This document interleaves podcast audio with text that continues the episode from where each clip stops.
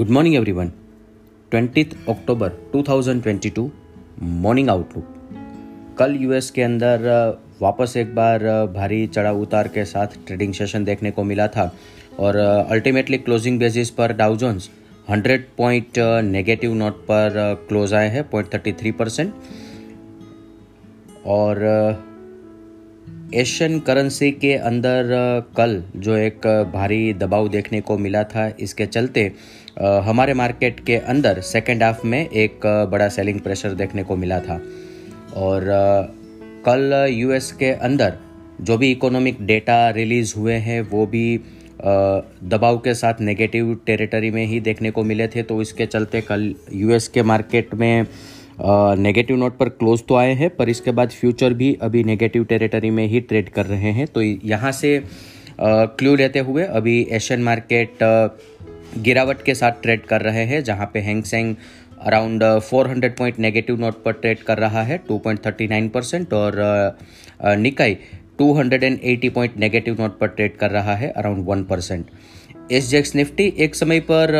40-50 point negative note पर trade कर रहा था और वहाँ से स्लाइटली स्टेडीली स्लिप होते जा रहा है और अभी 150 पॉइंट गैप डाउन ओपनिंग का इंडिकेशन दे रहा है 0.84 परसेंट अदर असेट क्लास देखें तो Brent crude 92.28 USD INR 82.98 India 10 year bond yield 7.45 US 10 year bond yield 4.15 dollar index 113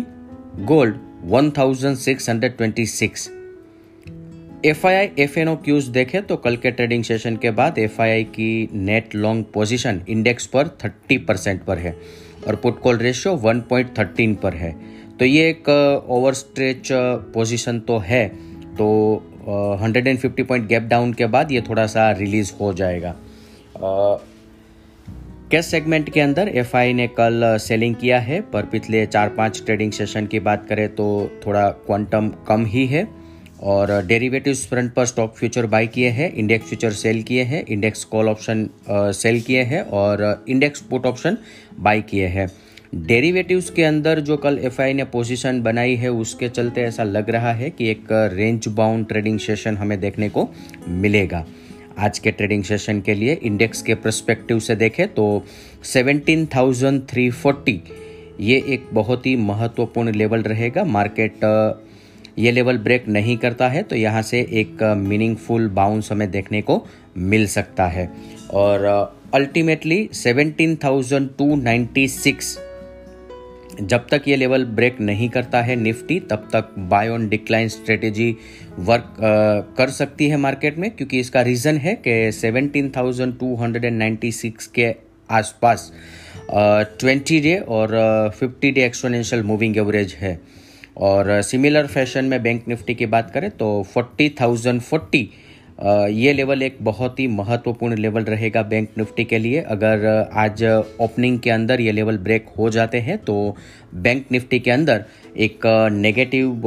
trading session देखने को मिल सकता है।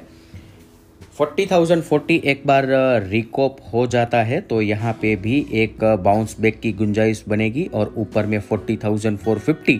तक का एक बाउंस हमें देखने को मिल सकता है। ओवरऑल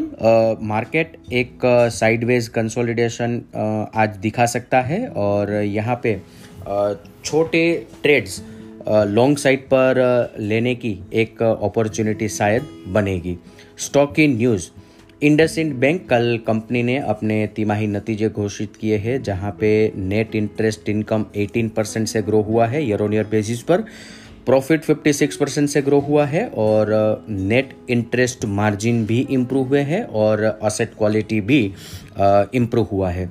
इसके अगेंस्ट में हेवेल्स की बात करें तो नतीजे थोड़े वीक रहे हैं, जहाँ पे रेवेन्यू 14 परसेंट से ग्रो हुए हैं, पर प्रॉफिट 38 परसेंट से डी ग्रोथ हुए हैं। और मार्जिन 13.8 परसेंट से ड्रॉप हो गए हैं 7.79 परसेंट कॉमोडिटी प्राइसेस में जो राइज हुआ है, इसका पूरा असर मार्जिन्स पर कंपनी में देखने को मिला है। इसके साथ ही कंक्लूड करेंगे। Thank you